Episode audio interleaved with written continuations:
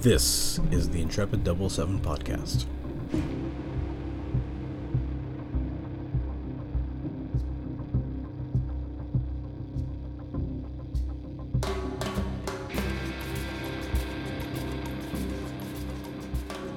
Hello and welcome to the Intrepid Double Seven podcast here on the James Bond Complex. I hope you're doing well. Today we're going to be talking about games of chance, and I want to talk about particularly two card games that appear in the James Bond novels and in film. And no, I'm not talking about poker.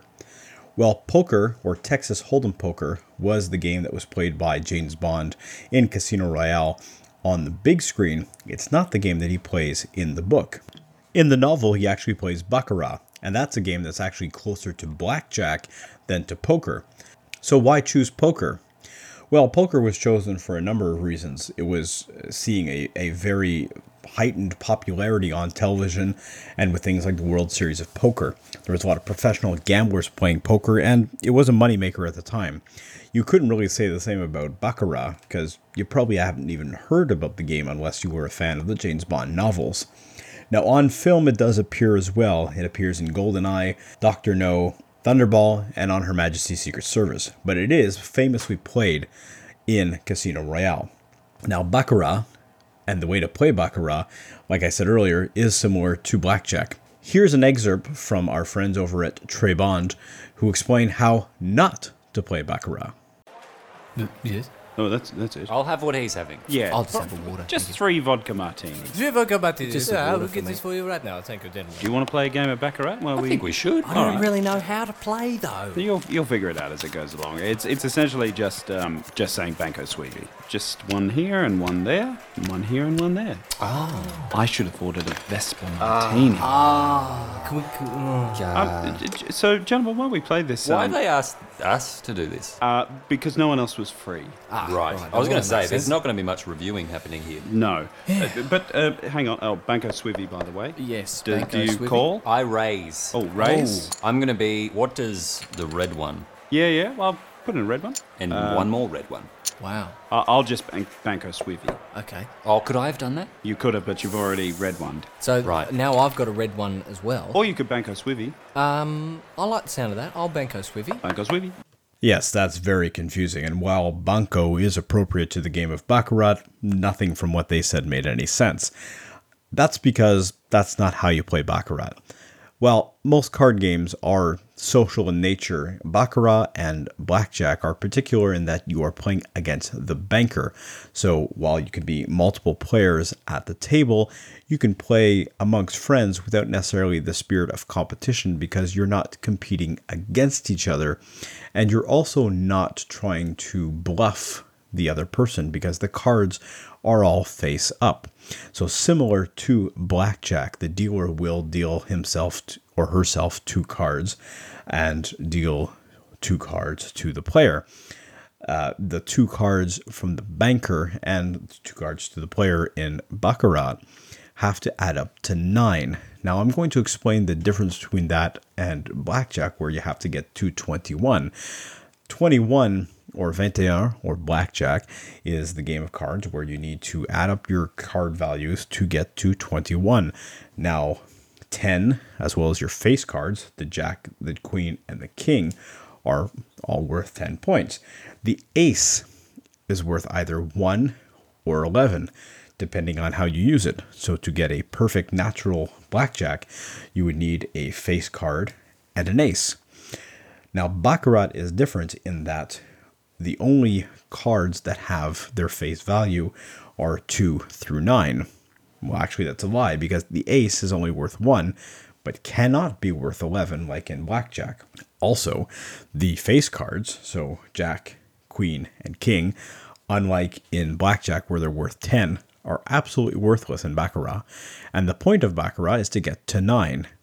You're saying to yourself, well, that's usually difficult because if you're dealt two cards, you're probably going to bust over 10 or be very close to tho- those numbers.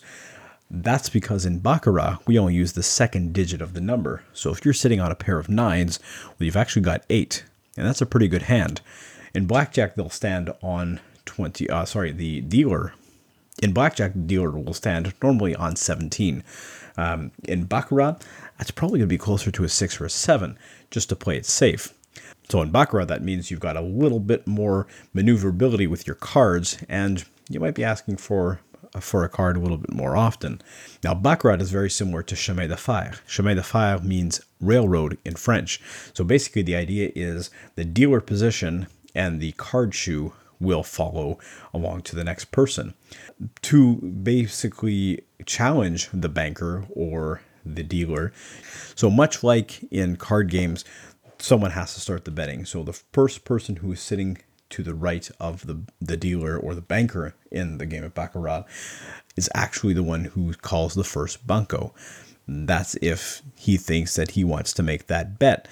If that person fails to make that bet or decides that he's going to fold, well, then the next person could call banco.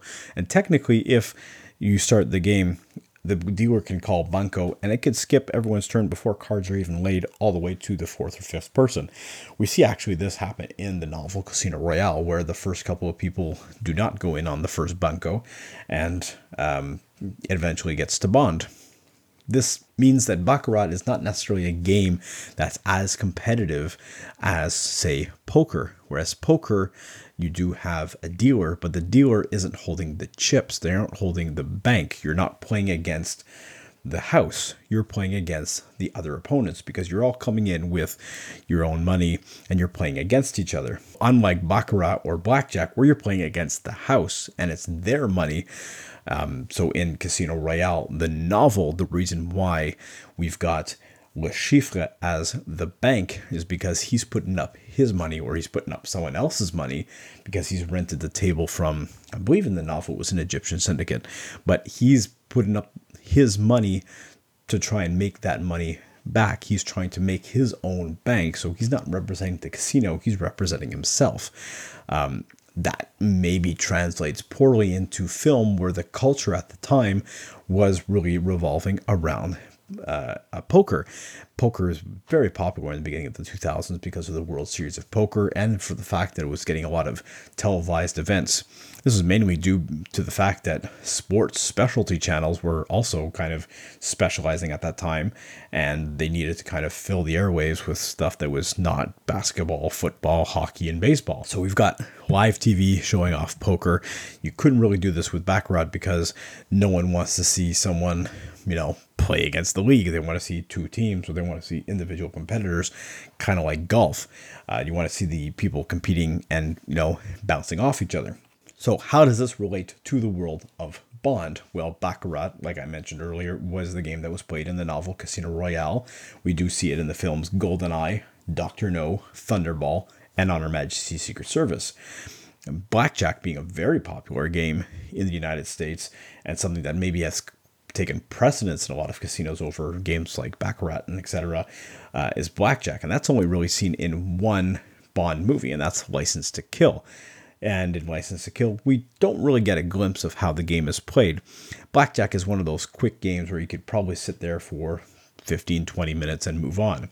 I've done it with Matt and Edgar of the. Uh, I've done it with Matt and Edgar at a global James Bond Day event that we had a couple years ago. We are actually able to sit down at the same table and play blackjack, and it's not the same as when we all sat down at the same table and played poker. It's not the same competitive nature. It's not the same spirit as as a as poker would be. Now, if you do want to know how to play poker, uh, sorry. Now, if you do want to know how to play blackjack and understand the game of blackjack better, there's a fantastic movie that came out in 2008 called 21, based on a book and based on a true story of some blackjack players that were able to cheat the system through their massive, massive calculation skills. So there is a popular way of cheating at blackjack, and that's called card counting.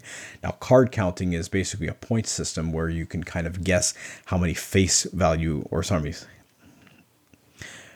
now counting cards is kind of a um, point system where you can predict how many face cards are left in the deck. And in the movie 21, which starred Kevin Spacey, um, you were actually able to see how that was put into place and how much money these people were actually making by cleaning out the casinos before they caught on. Now, this practice is absolutely illegal, and it's because of that true story that it became that way because, well, basically people with no outside machinery were able to come in and just using the power of their minds beat the blackjack tables. So I hope this enlightened you on some of the games of chance in the Bond series. I hope you'll stay tuned for more. Thank you very much and take care.